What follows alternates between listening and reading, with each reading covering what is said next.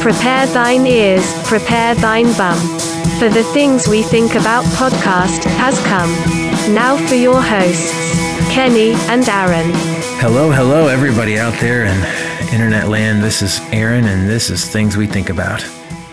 Today we have a great episode for you. We have Jan, not Jan, as I accidentally referred to him in our correspondence. He's an amazing person, and we talk all things transhuman.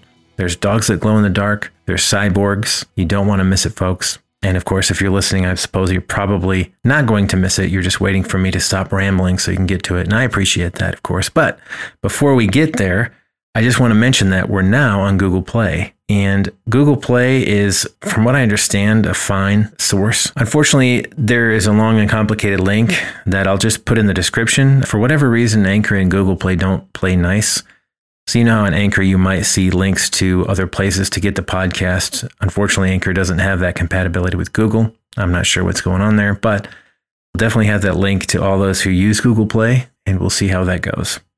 So, as you may be aware, we don't have any advertising on this show. We've set it up in a way, and this is from the start, that we don't want to take advertising. We have a Patreon ready to go if we ever reach more than five listeners, and we would start the whole e begging process there.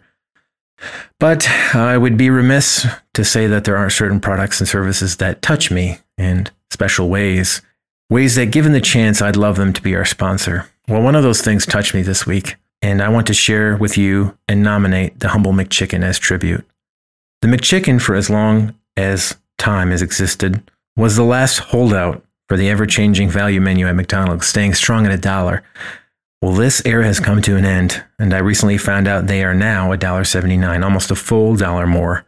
Now, my first reaction here is to thank McDonald's. Yeah, I don't go there very often, but when I do go, or to any fast food place, it's because I'm ready to eat some feelings. And I want to do that in the dirtiest, cheapest, fastest way possible. McDonald's is no longer, and really hasn't been for quite a long time, I suppose, the place where I can do that in a way that only hurts my self esteem and not my wallet. As McDonald's has been upping their game with the pressure of encroaching fast casual places and other brands of their ilk, they seem to have shifted away from the cheap, poverty friendly meals of the past. You would think their strive toward evolving tech with fully automated restaurants, giant 2001 Space Odyssey monolith ordering screens that have a disturbing amount of fecal matter, Uber Eats, and of course the McCafe, that these things could subsidize their cheaper fare but instead they seem to only have steadily increased the price of the Walk of Shame McChickens and other burgers that the whole concept of McDonald's was founded upon. I'm sure some of this is just normal inflation. You have rising food costs from an exploitive and unsustainable, at least when it comes to the environmental impact, business model. But either way, I'm grateful for whatever factors are at play here to help keep me out of the golden arches. Especially to millennials, McDonald's has a lot of real estate in regards to childhood nostalgia. The commercials, the mounds of toys, it all plays a part. Especially those who grew up in small towns, it was a choice usually between McDonald's drive through or Walmart. And of course, if it wasn't past a certain time, McDougal's it was.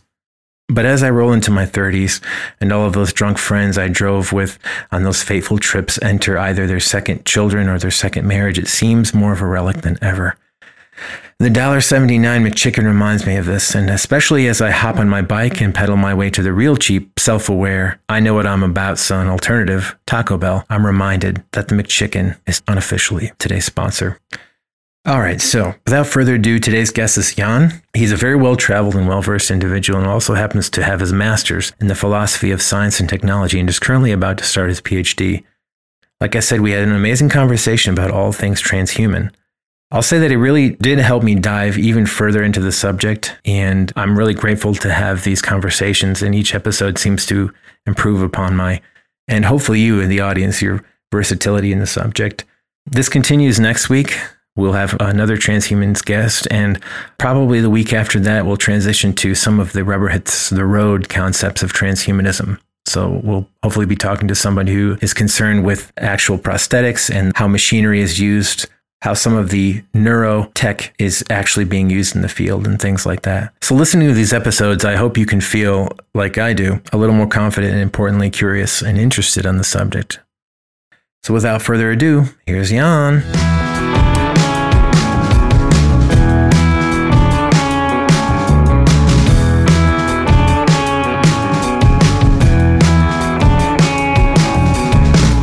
So, and uh, tell me about yourself. I mean, uh, what got you where you are today? What got you into transhumanism? What's what's your journey been like?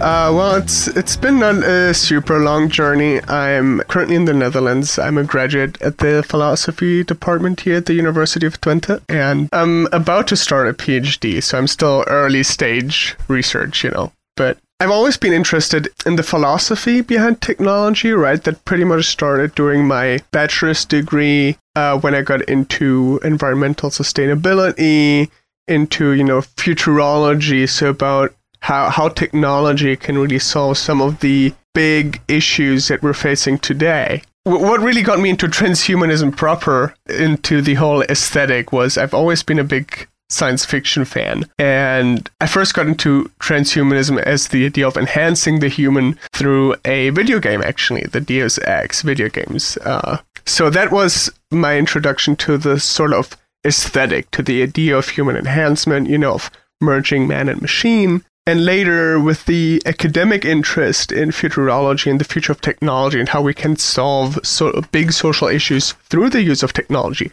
it just kind of clicked, right? When you have this sort of uh, aesthetic or technophile sensibility and then actually want to apply it to something. And that was pretty much the turning point for me, where I said, this is interesting stuff. People are working on it and have been working on it for some quite some time on radically altering and trying to improve the human condition through technology. So this is gotcha. kind of where I where I'm coming from. Yeah, that's interesting you say that. For me, certainly media has has had a huge impact on my interest in the subject. Of course, I'm more of your armchair technophile than anything. I'm I'm really just fascinated by the whole thing and I'm trying to learn more all the time. You know, as far as uh, relating to transhumanism, what do you define it as?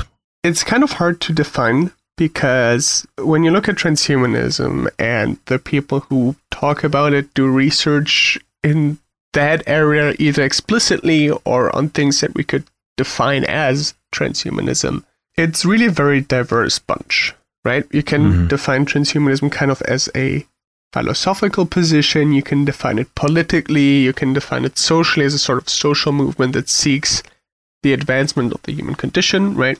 You can see it, as you said, you come from this sort of, you, you talk about how influential popular media was for you, and you can see it as a sort of collection of media tropes or of directions and sensibilities in media. I think that also considers transhumanism to some degree. So it's it's a little bit of all of these things together. And I think you when you want to define it, you define it contextually. So it really depends what position you're looking at and what's interesting for your research or for your current interest right? Some people are happy with just the sort of cool, fancy uh, stuff they find in media and science fiction of saying, okay, we can somehow merge man and machine sci-fi movies and look how look where that goes, where that leads us, which I think is very interesting.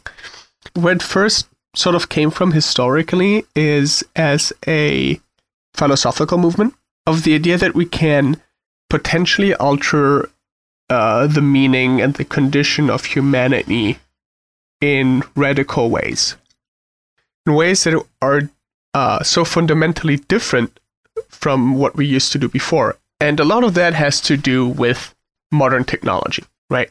And so, how it was first used, the term was first used by Julian Huxley, brother to famous author Aldous Huxley, in an essay that talked about the future of the human species and how we would, in, in a certain sense, uh, evolve our culture and reach new and uh, previously unseen heights of culture. And this is kind of where the whole thing in the late 50s, the term was first used. And then it just kind of evolved mainly again in a sort of philosophical vision. The first transhumanists in the modern sense were like in the late 80s, early 90s, the extropian movement. So, this idea that uh, extropianism is the the opposite of entropy, right? Entropy in a system is just the loss of energy. It's chaos. It's uh, it's the universe getting colder and more chaotic. And extropianism positioned itself as sort of philosophical movement to be the opposite of that to increase order and stability and to kind of make things better over time. So rather looking at the history of the universe as a sort of loss of energy and just rising chaos. It was a sort of positive movement towards the future of saying through modern technology we can make ourselves better and we can in a sort of sense increase order, you know, conserve energy, conserve the potential for a future. So it has its roots strongly, I think, in, in this sort of philosophical positive outlook towards the future, coupled explicitly with modern technology. Gotcha. So it's uh, that broad view of it is more. It's not just one or the other. It's not just that things. Yeah. There's a hope, but it's coupled only with technology. It's kind of going to get us over the quote unquote hump of our misery uh, part of our human existence so technology is a really really important point for transhumanists it's not just of increasing uh, what we can do our capabilities or improving our condition in ways that we have previously done but it's in radical ways thanks to modern technology so the promise mm-hmm. of overcoming hard biological limits for example through uh, advanced prosthetics or through gene- genetic enhancements or gene therapy, right? Or things like that. Mm-hmm. Uh, what kind of camp do you find yourself falling upon? Well, I'm I'm a little bit of a weird transhumanist. You have this when you talk about what is generally known as the post-humanities, so a sort of the entirety of these movements that somehow come after traditional humanism, of which transhumanism is one, but then there's post-humanism, there's meta-humanism, anti-humanism. There's there's a lot to talk about. Mm-hmm. There's a really interesting essay by Francesca Ferrando from NYU. She has a sort of explanation of, of all of these movements. And I kind of find myself moving, shifting a little between post and transhumanism, depending a little bit on, on the context in which I find myself and also what we talk about specifically. So I'm a little mm. bit of a weird uh, transhumanist, I guess. I don't agree with some of the typical transhumanist positions, but I share the general feeling that technology can really help us and be really good with us. And I share this feeling that it's cool, right? That it's mm-hmm. this, as I said, this sort of technophile idea of technology just being something really cool, something that holds a lot of promise if we can use it properly. Yeah, and right now it seems like we're at a point in history where it's largely novelty as far as like I, I should say maybe the cool factor of things. Uh, certainly, there's different implications for the field of medicine and and mm-hmm. certain sciences, but you get these moments that come in time where everybody kind of remembers their first iPhone and that frictionless experience, and we think, oh, well, now we're living in the future, or or some thoughts like that. Um, people, I think, try to strive for ways to delineate things before this marker and things after this marker in interesting ways. Yeah, that's that's a good point. I think the cool factor is a really big factor in that, right? You just see something new. You see something like you know, Neuralink merging man and machine. That's that's a big mm. talking topic, or space exploration. All of these things, and I agree. It's it's cool, right? And that's I think that is a way in which many people come to the transhumanist movement, or at least learn about transhumanism, right? With a sort of cool factor about, you know, what, what does the future bring? There's so many possibilities. And I think we are indeed in a moment in time in which there's a lot of potential, there's a lot of promises, right? Mm. Probably some of this desire comes from a kind of an escapist sort of thing where you think about these different technologies and how they can absolve you or take you away from the type of human condition that you find yourself in, whatever it is, and the implications that could have in mass.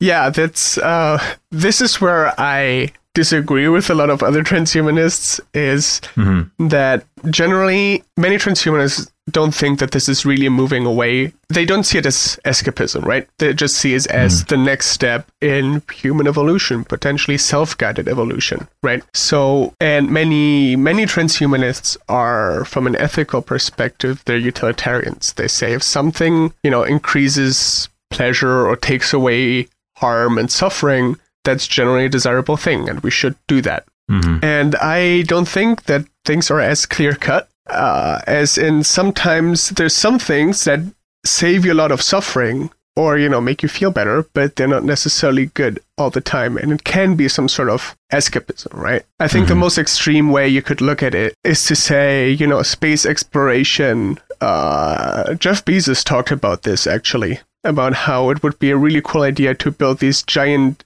uh, self-sustaining spheres, high-tech habitats in space where people could live, right? hmm And this is a big transhumanist talking point of saying, yeah, I mean, we can do that, we should, because this is the Earth cannot support us all. And why not move away from it? Why not move to one of these space habitats, or why not move to Mars? Uh, and this is where I disagree, because I say if we just move away from our problems, like if we just destroy this planet and then move somewhere else, we've learned nothing from it, right? Right, So yeah. it's sometimes it can be a sort of escapism, and sometimes you're not ex- exactly sure because yeah, it does sound cool, and sometimes I would definitely be on board. Other times, however, you just have to ask the question: Why are we even doing that? Right. I mean, there's no doubt the race to get to Mars, all the technology that would bring the kind of advancement to different fields of science, those are all amazing things.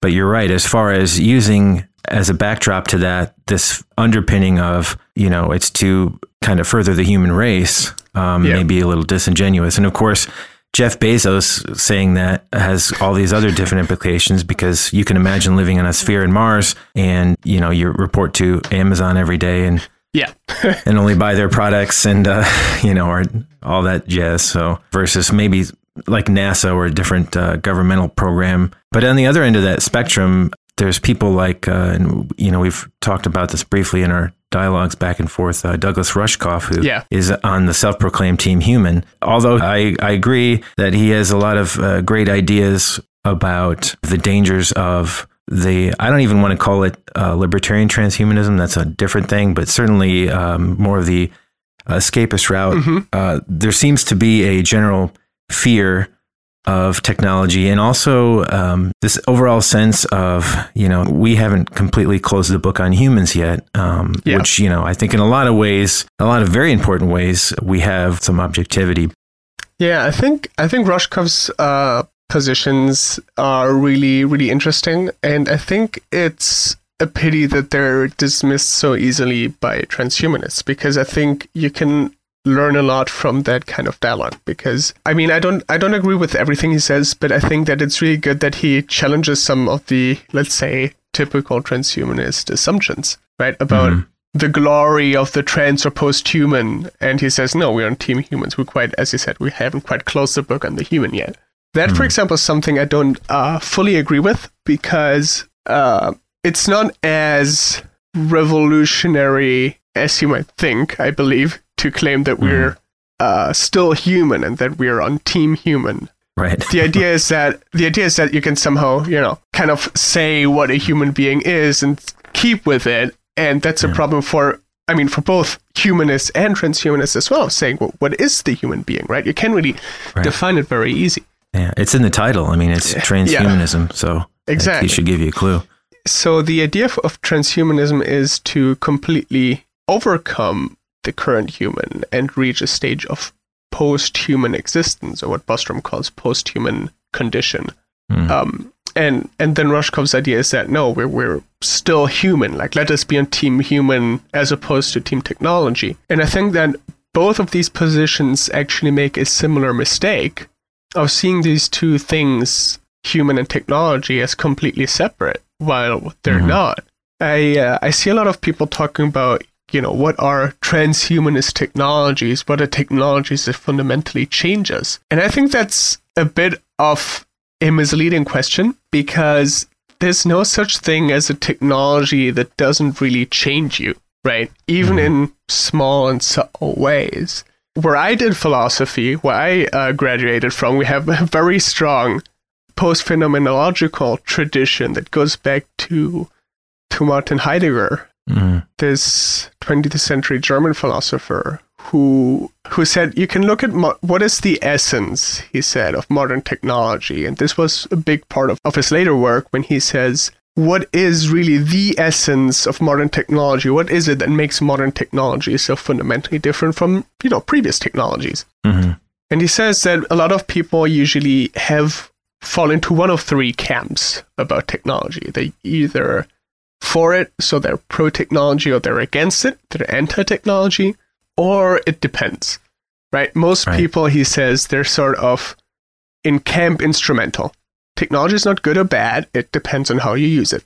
You can formulate that in a modern way as guns don't kill people, people kill people with guns. Right. Right, yeah. It's, and Heidegger says if you have a good or a bad stance towards technology, you might be wrong or you might be right. He doesn't really know, but he says at least you've thought about it, right? Yeah. You've, you've looked at what it does and you've formed your opinion. And if you're mm-hmm. in camp instrumental, you're so fundamentally wrong because you haven't really thought about what technology does to you. You haven't realized how it shapes you in your daily life.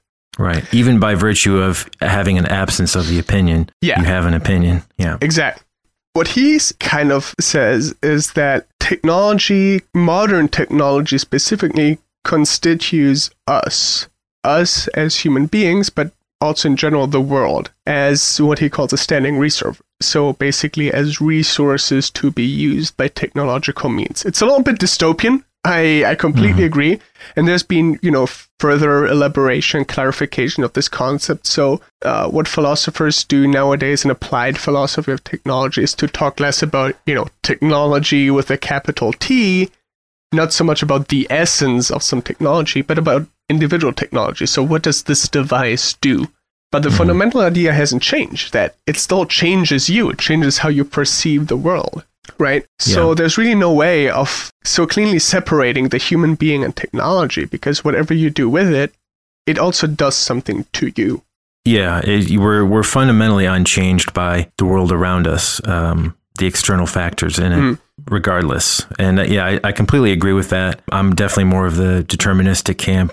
All these things kind of bombarding us in whatever thing that we think we are, whatever sense of self that we are, ultimately comes from an external place. Not to say anything about the agency you have uh, about those external things that are bundled inside of you, but yeah, it's interesting that you mentioned Heidegger because I'm I'm just looking up here. I was interested to know when he was born or about when what kind Yeah. of era he grew up in. And it looks like maybe the uh, early 1900s. So he was probably privy to some uh, major technological advances in his time. Um, Absolutely. Coming. So, and, and I wonder how that uh, fluctuates over time. You see a big push in technology, and then you get more people who are coming out of the woodwork in one camp or the next. Well, a big thing about Heidegger that's a little bit controversial is that he was German, and as you said, beginning of the 19th century, there's a lot that happened in Germany at the time, right? so, uh, just to, you know, understatement of the day, uh, Heidegger was, at least initially, on board with the Nazi project because he had this idea. I mean, I, I think this is tough to say, but it has to be said to understand his thought, right? And a big part of that, at least initially, later he kind of distantiated himself from from that whole thing um, in the later stages.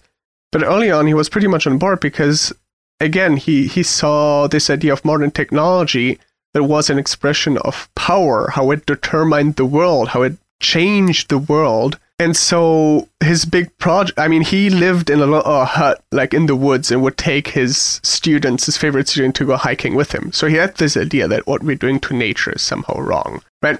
And this is something that I think we've kind of overcome the philosophy of technology and saying, oh, I wish we could just, you know, return to some sort of real nature untouched by bad technology. But this fundamental idea that how we interact with technology shapes the way we perceive the world, I think that's still relevant. And I think that's one big thing we can take away from this still controversial figure of saying he was right on one thing, and that's that when you use a tool, when you use a device to change the world around you, it also changes you because you perceive the world as something that you change through that technology. Yeah, absolutely. Another example I comes immediately to mind is Oppenheimer and the atomic bomb and uh, and all the implications there.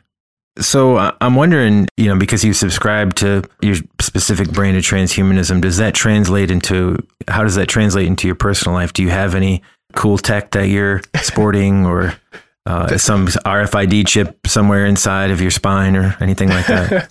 There's a cool piece of technology that I have to use because I'm uh, I'm a diabetic and I use a sort of it's a wearable glucose monitoring device. So basically what it does, it's a little sort of like plastic crown with a little wire attached, but it's like really really thin. And you kind of insert that device under your skin. So this tiny wire lies between your skin layers. while the top part has a little transmitter and sends the data to your phone.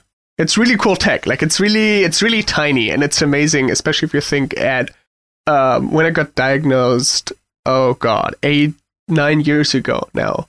I had like really bulky measuring devices that I had to carry in a pouch with me every day wherever I went. And now just this tiny thing that, you know, just inject into your into your skin and you keep it there for about two weeks.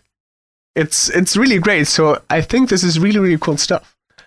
And so what it does is basically it's it's this wearable monitoring device. And it's and I know for a fact, following the research a little bit, that the next step that people are working on is to kind of tie that in with some sort of insulin pump. So you have like this measuring device, and connected to the top part is a little tube of sorts, right? And it manages your insulin automatically. So you don't even have to do anything. Oh uh, wow, that's incredible. That's, that's pretty cool stuff. It's still it's still in the making. They don't have that yet, but I mean, I've seen huge progress done in my in my time as a diabetic in less than a decade, and that's really amazing. It's always incredible to hear things like that. How medical science has come along. It seems like that's a field. There's you'll see almost universal acclaim and agreement on is that in that field it's and which is really interesting because that most directly addresses human suffering uh, mm-hmm. in the physical i think it's very fascinating because well the, the let's say proper transhumanist stance would be of course you have this wearable device and it kind of makes you a very a very simple cyborg uh, yeah. Uh, but the next step would be yeah. to maybe get some sort of genetic cure or a genetic you know modification that would prevent me or any children I might have in the future to suffer from this or from other genetic conditions, right? Because this is genetic. Mm-hmm. And that's obviously the next step. And I firmly believe that it's the next step. However, again, there's this simple way of looking at it of just, you know, we're preventing suffering. So that's good. Nobody should be dealing with this amount of, you know, effort just to regulate something as basic as eating basically, because that's what it boils down to. Right, now. On the other hand, as somebody who has lived that experience, I gotta say that being diagnosed with diabetes and then having to work through that whole thing, it helped me to monitor much my health much better and to especially eat much healthier. And I'm just wondering whether people who do not get this quote unquote opportunity, whether they will learn the same way. This is not to say that, you know, I don't welcome a cure for this illness. It's just mm-hmm. that I don't think that on a moral, philosophical level, it's as easy as saying we're just eliminating suffering. Yeah, because although that would be ideal to, to some degree, of course, on some levels, there's a lot of implications behind it. Yeah.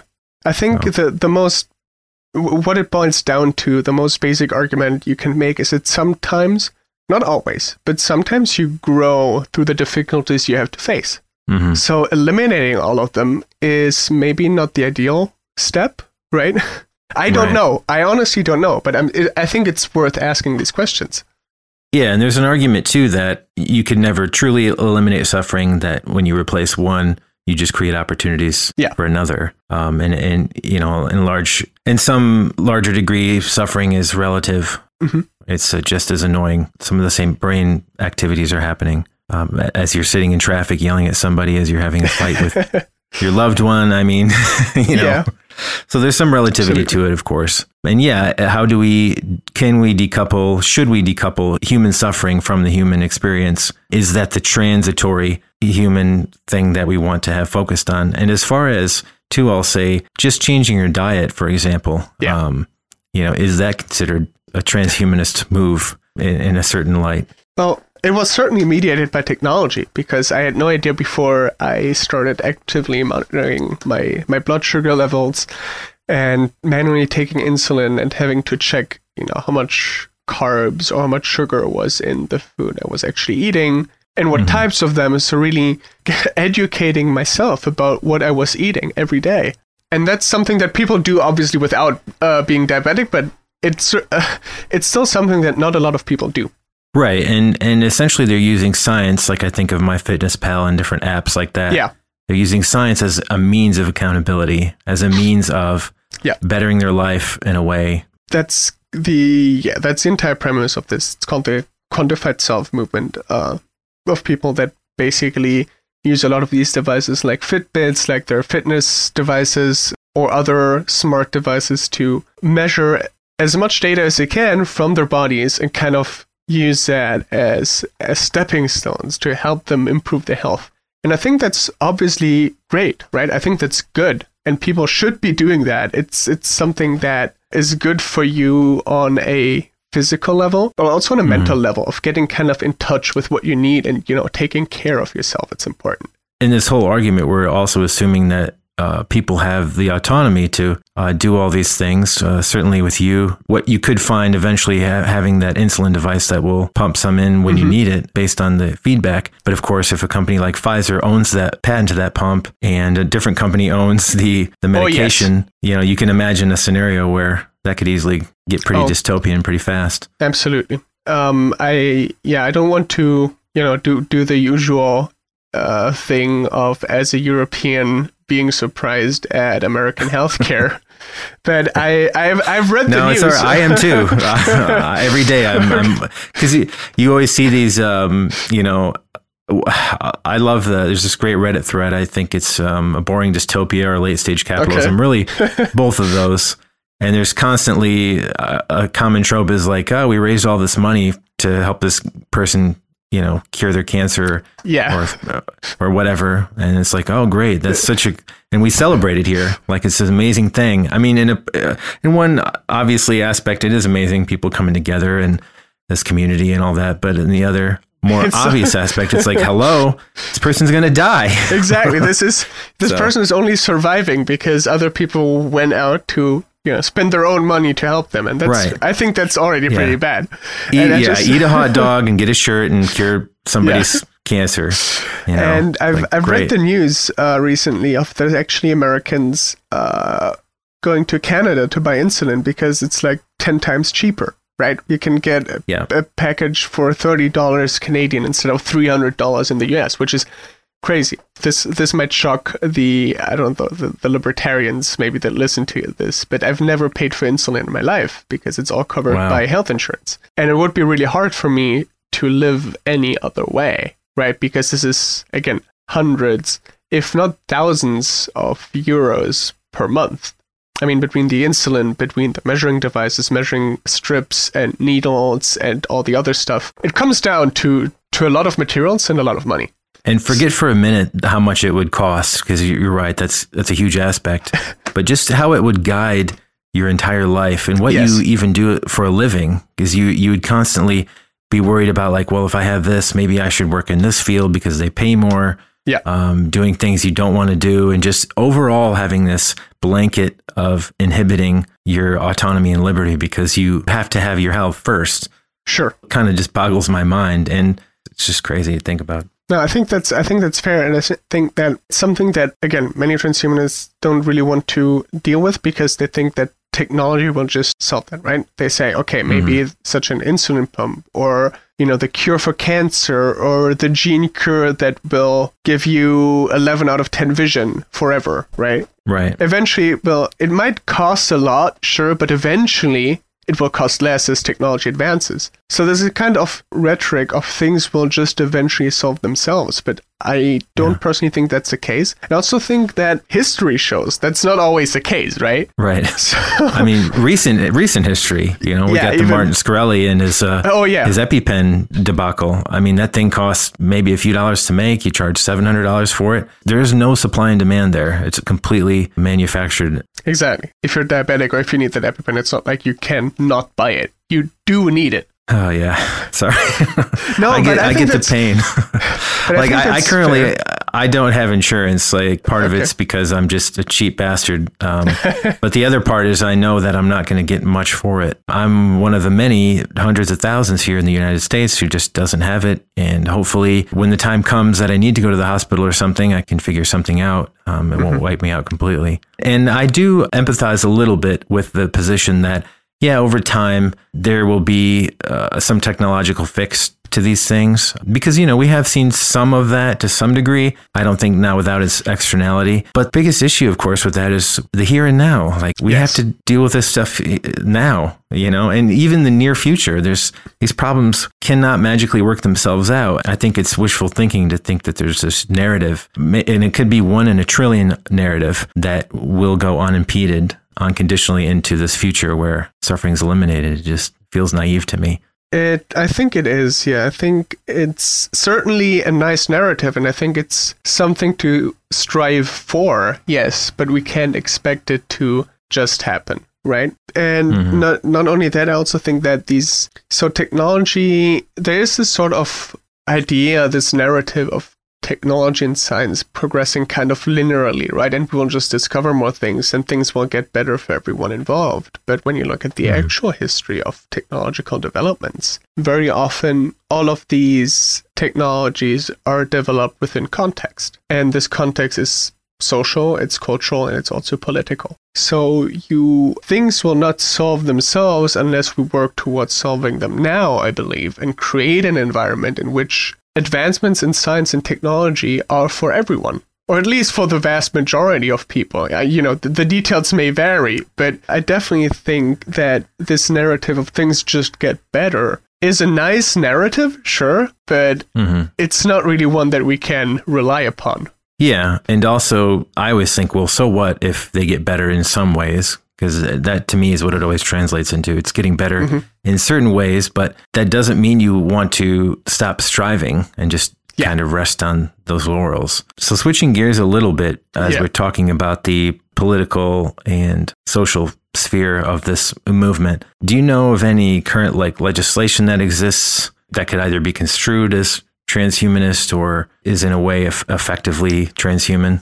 Well, you in the U.S. you have Zoltan Istvan, the uh, U.S. presidential candidate with the Transhumanist Party. Okay, I don't think I've heard of him. There is there's actual a Transhumanist Party in the U.S. It's very interesting.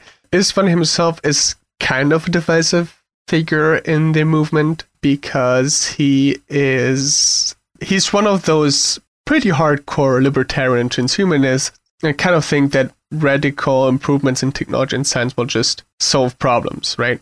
And that we mm-hmm. should just that good governance essentially translates to into good governance for science and technology and just allowing technological progress. I mean, I know he votes I think he said some time ago that he votes Democrat, but I wouldn't be so from a European perspective, I wouldn't, you know, see that as particularly left leaning. Um, right, yeah. Yeah, we're all a little to the right over here. So it's the reality we have to live in. So the Transhumanist Party has its own uh, Bill of Rights, which is a sort of attempt at formulating, you know, fundamental rights for transhumans for the 21st century. Uh, it's really interesting because it was developed by members of the Transhumanist Party via electronic vote. So you could, hmm. you know, suggest changes. Well, the first v- version was written by Istvan himself, but then he sort of, you know, allowed people to make changes, to suggest changes, and eventually you have the current version is version 2.0. And so you see, for example, right at the beginning, he says the Transhumanist Bill of Rights, the term sentient, sentient entities encompasses one, human beings, including genetically modified humans, two, cyborgs, three, digital intelligences, four, intellectually enhanced, previously non sapient animals. So you see that already the circle of who we consider a person like a subject mm. of right is increased. So uh, that's also a big part of, let's say, political transhumanism, is that it has a lot of affinities with animal rights, of expanding the circle of moral and political consideration to animals, sometimes to the environment itself. Uh, or to non-human entities, as they say, for example, digital intelligences. So if we were if we were to ever develop full general artificial intelligence, we should give them rights. Uh, there's a really fascinating uh, book which is called Robot Rights by scholar David Gunkel, who also talks about he well he he's not a transhumanist, but he uh, he's been working a lot on the philosophical foundations of what rights for robots, for example, would look like. Robots intended both as quote unquote non intelligent servitors, but also as what are called embodied agents, so artificial intelligences controlling synthetic bodies. And it, it's really interesting. So there's some work being done. It's not a lot because it's not an immediate concern for most people, right? We're not even there yet for most transhumanists Yeah. to even be considered. However, there's there's a little bit. Obviously, that also ties in with you know what do we consider human? Do transhuman beings enjoy human rights? Yes, no, to some degree. You have the problem posed by Bostrom of existential risk. So if we ever create some sort of transhuman superintelligence they might just wipe us out. What regulations should there be to prevent us destroying ourselves through technology? All of these things. Hmm. Which, you know, by the way, we've been able to do since the 40s. Yeah. maybe even before that. I think it's really interesting. Uh, I do sympathize with the folks who essentially say humans can't even get humans right. So what are we doing? Moving on to the next subject. But what I think this Bill of Rights does, and I'll put this in the show notes because I think it's really interesting. It does a fairly good job of really delineating, or at least attempting to, uh, the different levels of humanity and Yes. taking into account all these other things. You know, every in America we have a huge hard on for you know the Bill of Rights, the Yeah. uh, Constitution, uh, which are amazing things, and they were they were great for what they they've done, but we're tied to them, we're tethered to them um, here, and and there doesn't seem to be a way to, especially with Congress and. And our Congress right now, and just the political environment right now, it's more obstructionist. So it doesn't seem to we progress in any form. It doesn't matter which way you're thinking it's going. It seems to be halted. So it's refreshing to read something like this that takes into account all these different aspects and um, at least giving it a shot. Yeah, this is, I, I completely agree. It's great because it really, even if you don't agree politically or if you don't agree on other aspects of transhumanism, you really get the idea that these people are thinking about rights and about a sort of just even considering as beings entitled to rights, beings that were previously just completely ignored, right? For example, artificial rights for artificial intelligence. That's something that you're like, that's pretty new. And that's something that we couldn't have thought about previously, right? It's something that is explicitly transhuman because you can't find any of that in uh, in traditional humans. So what you were talking about um, about the the Constitution, the Bill of Rights, all of these, but also most of the constitutions of European states are based on mostly on traditional humanism, right? So on this idea of the human being that sort of is at the center of creation, not in a religious sense, but just as a sort of mastery over nature of rationality that allows one to understand the world and master it. And then it- you have this opposite idea in transhumanism of expanding the circle of consideration, saying, wait, maybe animals are entitled to some sort of right. And maybe we should consider artificial intelligences. Maybe we should consider many people together forming a sort of collective awareness because they work together and they share ideas, right? Maybe we should consider them as subject to certain rights, as entitled to certain rights. I think that's very interesting. This is also a thing in post humanism, and the two differ slightly in how they go about it, but it's something that I think is really good meeting point between the two. This expanding circle of consideration. And also, when I think of enlightened humanism Mm-hmm. in general, I'm thinking of a very Eurocentric way of thinking. You know, it's Yeah. fairly monocultured white men in Yeah. dark rooms under candlelight um, talking about ideas. Yeah. versus you know the other camp which is you know more of a collectivist culture and from different collectivist culture viewpoints things like that so we definitely need to because there's i think there is value in both of them. Uh, we shouldn't just throw out one for the other. So yeah this this is a great start. And as far as the animals are concerned i am a carnivore. So i always find that side of things interesting. I'm, I'm definitely all about the beyond meat movement here and where that technology is going. But you know it's and that's actually a really great example of technology trying to outpace this problem of all the greenhouse gases and things like that that come from animal production. Yeah, it'll be interesting to see how that goes. And and really the quote unquote problem is that people don't like the way things taste, right? so it really does come down to an aesthetic choice that people are making about what textures and flavors they like in their mouth versus others.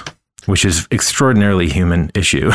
I think so as well. And I think it's well, the, this Beyond Meat and lab grown meat stuff, I think that's really interesting because when you think about it in terms of climate change or environmental impact, right? Meat production has such an enormous environmental impact that I, I personally am a vegetarian, not so much because of animal rights. It's something that I care about, but that itself would not motivate me to stop eating meat. But to a large degree, it's just the environmental impact of the whole industry. And I think that, for example, lab grown meat is a really good technology to overcome some of these problems that we have because it's not just a technological fix that allows us to do things the same way we used to, but just better, but it actually forces us to reconsider our way of living because it, it interrupts the whole quote unquote food chain, so the whole production chain. So it really forces a big change and forces us to reconsider how we where we get our food from and what we eat as compared to I don't know coming up with uh, less impactful ways of creating of feeding animals and getting regular meat, which I think would be bad simply because it doesn't really force you to commit to a change. That that is an important point when you consider which technologies can be useful and can be good. I think those that force us to radically reconsider our culture and our you know how our society and how we live, those can be really useful if we want to really become transhumans, right? Yeah, I completely agree. I was talking to somebody the other day about the possibility of the ethical implications of injecting or creating creatures, you know, modifying a dog in some ways so they would imbue them with more intelligence and kind of the implications behind that. Because right now we see with dogs specifically, we can easily see the other way where there's been this artificial selection where these little small show dogs or novelty dogs or whatever you'd call them have troubles breathing and their bone structure's all messed up. So, would it be ethical? Would it be worthwhile to imbue something the other way? I think we won't see that necessarily in our lifetime, but it's certainly something to think about. I think it's funny that you bring up the uh, dogs because there is this dog breeder, David Ishee, I think is, is how you pronounce it, in California, who is a DIY biohacker. So biohacking is this idea of just kind of do it yourself, modifying your body through technological means. And rather than doing it on himself, he does it on his dogs because he's a dog breeder. He has this big, I don't know, farmhouse with a lot of land and he had problems finding his dogs at night. So what he tried to do is to kind of synthesize well a certain gene sequence from jellyfish mm-hmm. and inject that into puppies to make them glow at night. So this is this is really like interesting. glow in the dark. Yeah, glow like in their, the dark fur? puppies. Exactly. Like yeah. bioluminescent. Okay. Some sort of bioluminescent, uh, well, skin markings shining through the fur. I read about this first uh, at the beginning of the year, and he hadn't had a lot of success yet, but he was, you know, working on it. So this is something that people do in their backyards, even. Uh, biohacking is a really interesting movement that's sort of unites this transhumanist idea of modifying yourself or your dogs in this case this sort of idea of morphological freedom with this counterculture you know hacking punk-ish sort of life. And it's really interesting stuff because the people who do it often do it outside the law as in it's not exactly illegal but none of these methods are fda approved or safe in many cases. And it's a lot of just amateurs going crazy with their bodies uh, i remember a, a very famous one is, is uh, Josiah Zayner who once held a talk at a conference and injected himself live in his arm with a protein that was that he synthesized from a certain type of salmon that was supposed to make his muscles grow. So really crazy people. It's it's really weird and really interesting. like he did it live in front of people. Yes, exactly. I think you can find the video on YouTube or you know.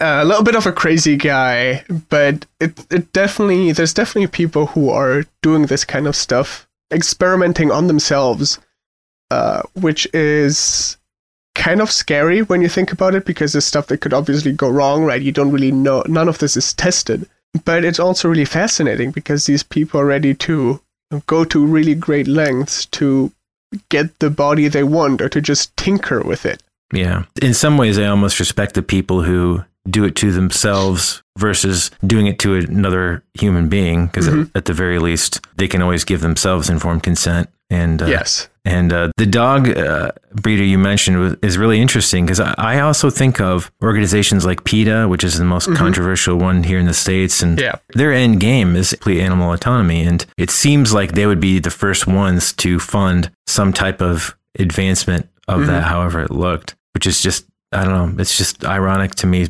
somehow.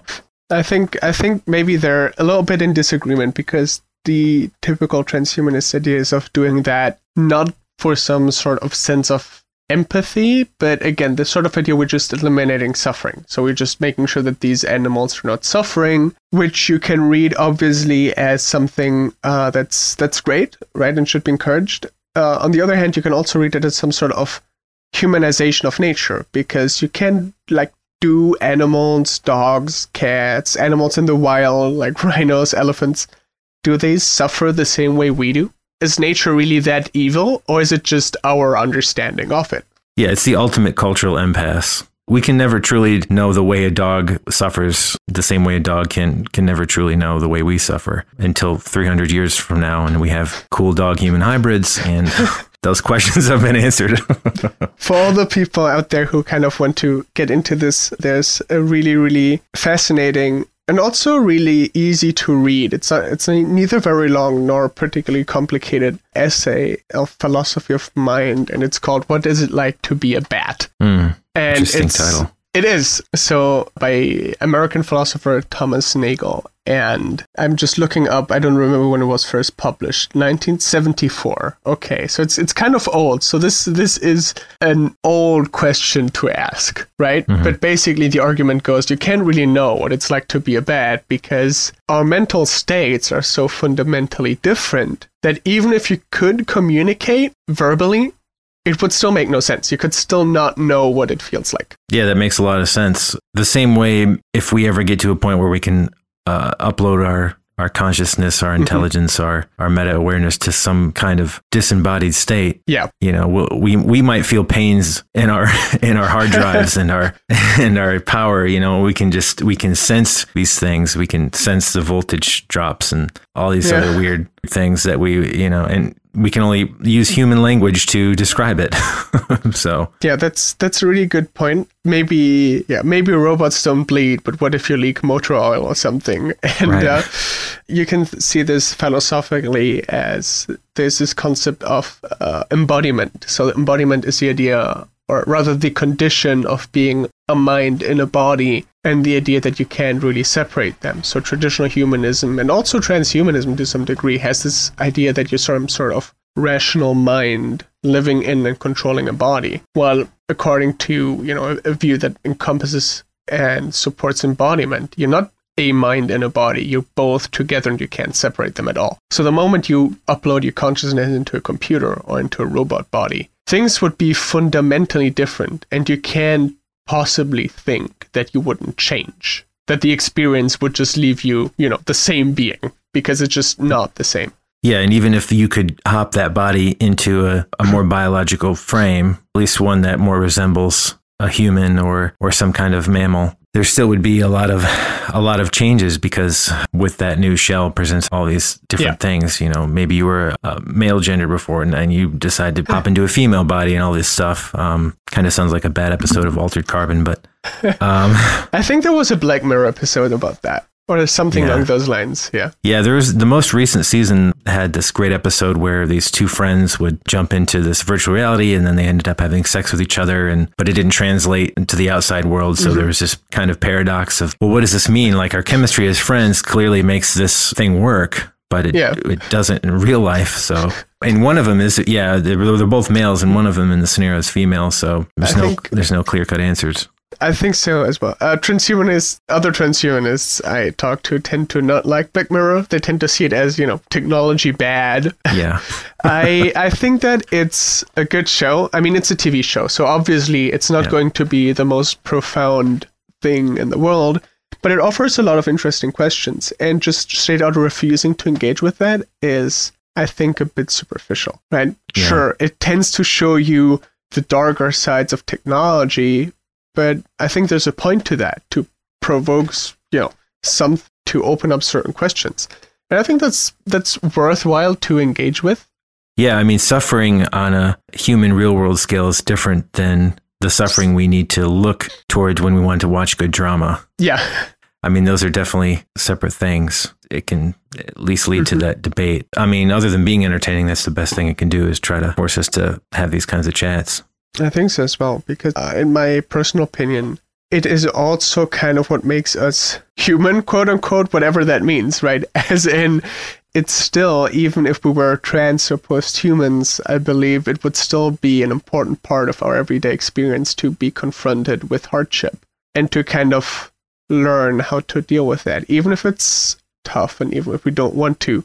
And some of that can and should be eliminated, I agree. But just going out and saying that suffering per se is always bad and we should eliminate all of it, I think that's quite dangerous on a personal level, you know, of just personal growth, but also on a political level. I mean, worst case scenario, maybe, but I can imagine a totalitarian government that as soon as you disagree, puts you into a labor camp and then gives you happy pills and you just keep working all day and you're happy. Like, that doesn't really sound good, but you're not suffering. So technically, are you happy?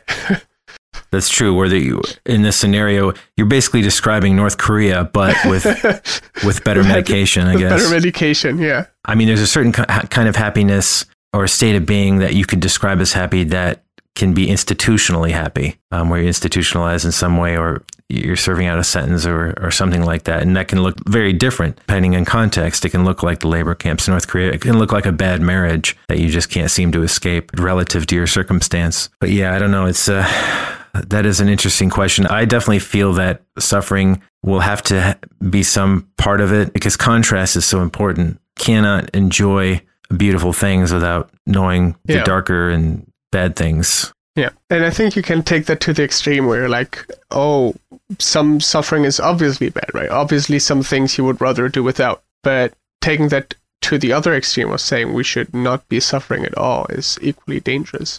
I mean, to to frame that in a sort of ethical way, uh, if we want to talk about virtue ethics and Aristotle, right? There's this important concept in virtue ethics that is the golden mean. So that you can have certain virtues, such as, you know, resilience to suffering or kindness that you don't want others to suffer. And you can have such a thing as too little kindness and you just let others suffer. But you can also have such a thing as too much kindness. And it's really important to kind of, and you can have too much resilience and never suffer, or too little and be completely destroyed by anything that happens to fuck up your day. But the, the aim is really to have the right virtues and to kind of find a middle ground where you're comfortable with those. So obviously suffering is bad, but it's also good to have a resilience to it and sort of make the best you can out of a tough situation. Yeah, absolutely. And, you know, a lot of the reason we can enjoy that type of perspective, at least, I mean, here in the States and, and probably is true for most European countries, is that we export a lot of that suffering Oh yes. uh, to other places, right? To give us the means to be able to literally do what we're doing right now on these uh, devices handcrafted by hands that uh, are smaller than ours and are more indentured than ours. And I think that type of suffering people have less issue with. Um, Yes. But for some reason, for some reason, when we scale that up to something like universal basic income, the arguments for that, like you could construe that work, meaningless work, is a type of suffering. You know, people who just have a job to have the job, and we we touched on a little earlier um, that have certain professions and things just to have them because they provide insurance and all these other things. I think you touch upon a really good point here that I tried to make in a paper that it's is still sitting in my computer. I should probably try and publish it at some point. um, it's not quite as as worked out as I'd like it to be, but it's there. The idea is there, and it's as good a moment as any to kind of come forth with it. That it seems that in transhumanism, often, and this is something that I, as a philosophy graduate, am very concerned about. There's a sort of lack of moral consideration as in you say things like, you know, eliminating suffering is good and extending life potentially to make people immortal is good and improving your physical and mental capacities is good. And it always begs the question why? And it's not to say that it's bad, it's just to say if, you know, you work a safe job but it doesn't really make you happy and you have to do that for 200 years, is that really good? Is that a life worth living? or if you you know if we say that everybody should look the best they can. And statistically if you look at what people think is really the kind of physical appearance that people tend to like and tend to find more reassuring is white skin blonde blue eyes. And should everybody be a perfect aryan because you know that's that, that's right. what we statistically like and so, yeah. so exactly, it sounds really weird. And then suddenly, again, you have to ask these questions. Why is it good? And this is not to say that you know it's it's bad and we should just abandon this transhumanist idea. Instead, I think we need mm. to force ourselves to have this conversation. Why are we pushing for these things? Because the moment you ask the question, you can kind of step out of this technology is always good narrative and say, wait, maybe we should use that technological progress to make life more worthwhile rather than just thinking that it will sort itself out. Yeah, and definitely those questions have to be answered in the short term because I think I've heard that too. You know, the preference is the blonde hair and the blue eyes. It's and, it's uh, reassuring. It's not the most handsome, yeah. but it's the most reassuring. Oh, I see. Okay, and to me, that just screams of a cultural impact more so than you know a factual basis of anything. And, you know, you could, and the more fragmented cultures kind of become or can become, I shouldn't say that that's another issue too, is um, there's no inevitability there. We can go in a narrative that's more homogenous or it's more separate, but it's still just important to, to look at those things, I guess. So I'm wondering if you could have like a bucket list of things that you would like to see, maybe either personally or socially, that the transhumanist movement could kind of bring to the table. What, what would be at the top of those lists? Um, that's that's a tough one. so again, uh, transhumanism is not a very unified movement. There's a lot of different schools of thought, and there's a lot of different movements. There's a lot of different ways of even thinking about transhumanism. So I think what I would really like. Oh, just sorry. I, just, I guess you, are right. I should narrow it down to your particular no, but brand, no, right? No, I think uh, I think that it's it's good to have that, and I think we should have more discourse and more exchange. As in, currently, you see that a lot of these different transhumanisms they have kind of their own views of what kind of progress they want, what technologies they think are most beneficial. They kind of exist in their own little pockets. And I think this should be more on an academic level. There is a degree of exchange, both between different transhumanisms and between transhumanism and posthumanism. But I would like to see that a little bit more on the like in the general population, people that are interested in it. And as I said, a lot of people I think come to transhumanism kind of with this idea of science fiction of you know tech is cool which i think is really good. But on the other hand you need to kind of become more critical of that received narrative at some point. Sure it's cool but it's not only cool it may sometimes be dangerous because of the social and political context in which it originates right? Yeah and, and there may be tropes that are more important than the classic terminator technology destroys everything or technology saves everyone or like in the movie her it's like you can have a whole relationship yeah. now all these things. So there's a lot of interim steps. Mm.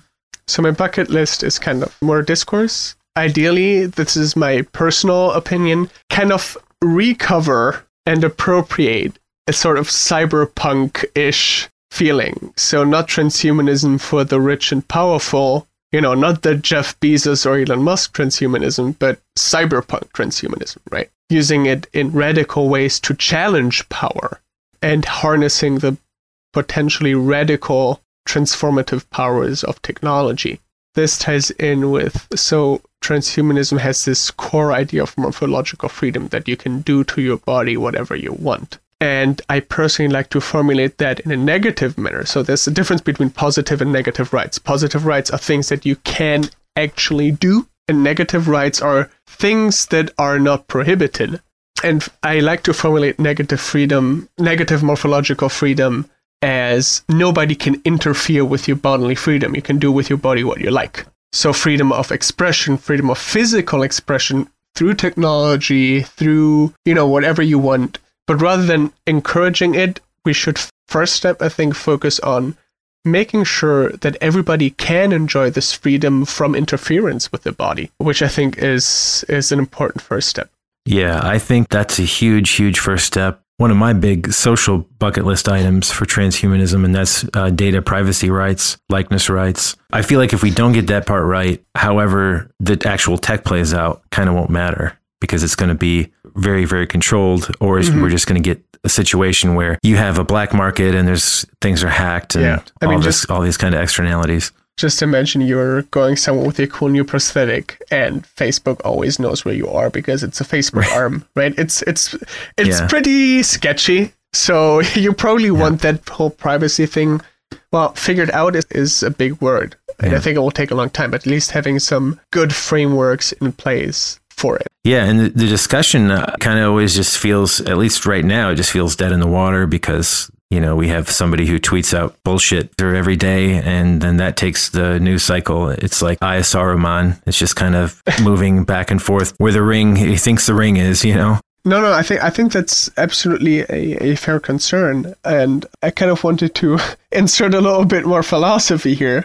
That so you get this idea that somehow again you can't really separate man, or in this case, you know, human culture and politics from technology anymore, right? You have people tweeting about literally anything that's happening in society continuously. I mean, just this last Saturday, something happened in Italy. So I'm, I'm half Italian, so I'm following Italian politics. So there was a an unsolved murder case, and a, a North African immigrant went to the police to testify because they were an, an eyewitness. And then a newspaper sent out a tweet and later published an article that said that this guy was actually being investigated for the murder. And that obviously fed into a lot of right wing propaganda in Italy, was retweeted and shared on Facebook and Twitter, however many times, uh, even by the Minister of the Interior and eventually, people found out that the pictures of this arrest were absolutely fake. So these the, these arrest pictures were fake, and this guy was not under investigation. He had just come to testify, and this thing was shared by police officers in the first place. So fake news shared by police officers. It's a really weird thing, right? And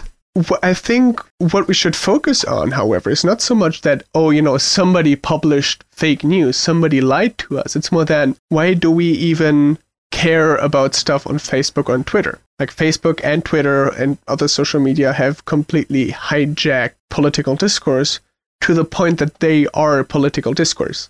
Right? Our politics are by now completely technological. Think about the uh, Cambridge Analytica scandal, right? And how much that has influenced US election and the whole Brexit disaster. I think that there's the philosophical aspect comes when this is really nothing new. This reminds me of Jacques Ellul, this French philosopher of the 19th century, who wrote about technocracy in explaining it as technocracy is a situation which technology is so ubiquitous and so ingrained in everyday life, but also so complicated then that nobody really understands it anymore except for those that the technologists so the computer scientists the engineers the tech ceos so you have the political sphere that is technological and is so complicated that nobody understands it anymore. I mean think about mark zuckerberg testifying before congress right?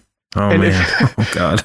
It was, hurts to think about. It, it hurts because none of the people in congress knew what they were talking about the yeah. problem is not privacy, it's not Mark Zuckerberg, it's that nobody understand what's going on except for the people that work on these things. It felt more like somebody from Geek Squad was explaining to their grandfather how to use their phone or something.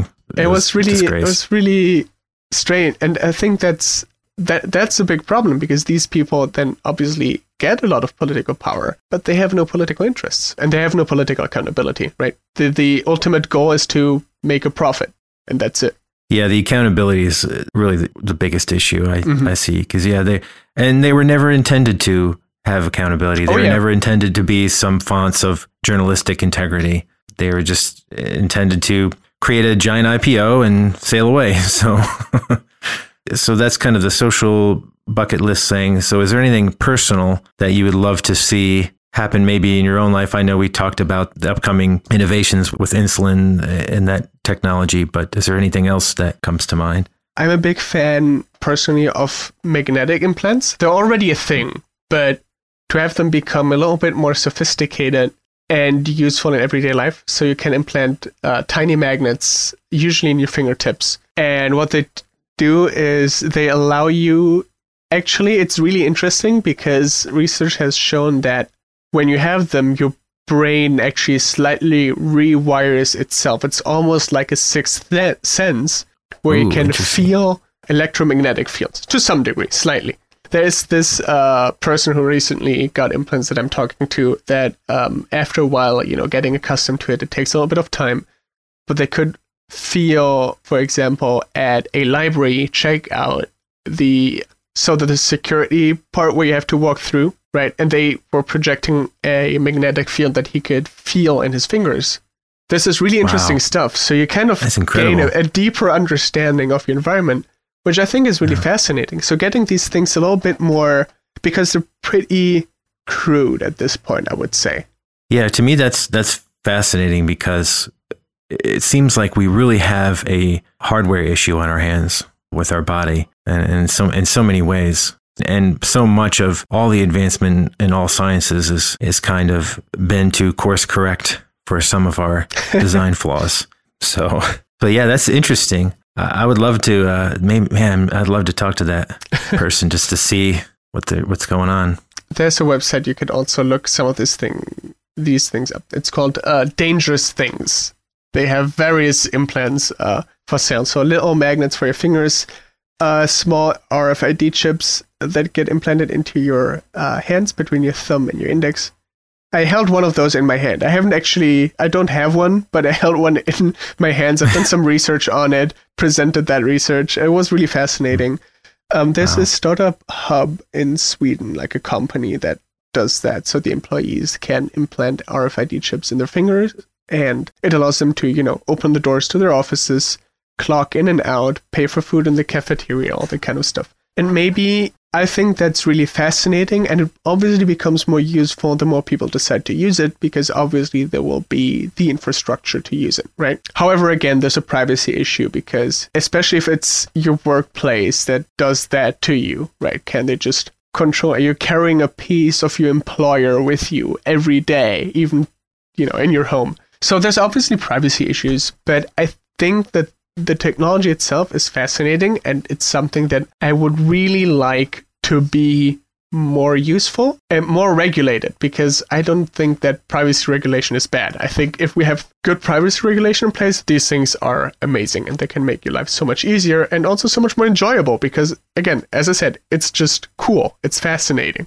The cool factor definitely plays a, plays a role. See, I don't know. I'm I'm a little on the fence uh, about that stuff. I'm I'm kind of as off the grid as I can be. I have like an iPod Touch instead of a cell phone, and I use like text-free apps. No social media other than you know what we use for the show. I, th- I LinkedIn is as far as I really go. Mm-hmm. Um, so I kind of have my f- foot in both camps. It's equally fascinating though to me. Jan, as we kind of come to a close, is there anything that you would like to plug or, or have people know where you head out? I think I've given you a few a few cool uh, things, some websites, a, lo- a lot of stuff. I think I've talked about too many philosophers, probably from from mm-hmm. Aristotle to Heidegger. So spans a very very large time frame. Yeah. Um, one thing maybe for people who are listening in who are interested in transhumanism or transhumanists who are listening in is that so I get this cool factor thing, and I think it's important because it's something that, as I said, is cool. But what I would like to say is that don't forget the present just because you fell in love with the future, right? There's a lot of things that we need to think about right now to make that future as good as we can. So things won't solve themselves. So it's it's a good idea to think about them now. Absolutely. Jan, thank you so much for your time. Um, it's been a pleasure. And I, I hope I've been able to keep up to some degree. Oh, um, oh, absolutely. Great. you know, I'm just, like I said, I'm just armchair guy when it comes to this stuff. And uh, hopefully the, the audience has learned a, a little bit more about the philosophical underpinnings of all of this fun stuff. Great. I hope I did my oh. best to to explain things as clearly as possible. Yeah, thanks for having me. All right, absolutely. And that'll be it for things we think about. We'll catch you later. If you enjoyed the podcast, remember to like and subscribe to our YouTube channel. You can find more things we think about discussion on Reddit at r slash things we think about. If you're interested in contributing to the show, our Patreon information is available in the description of the podcast, as well as on any of our YouTube videos.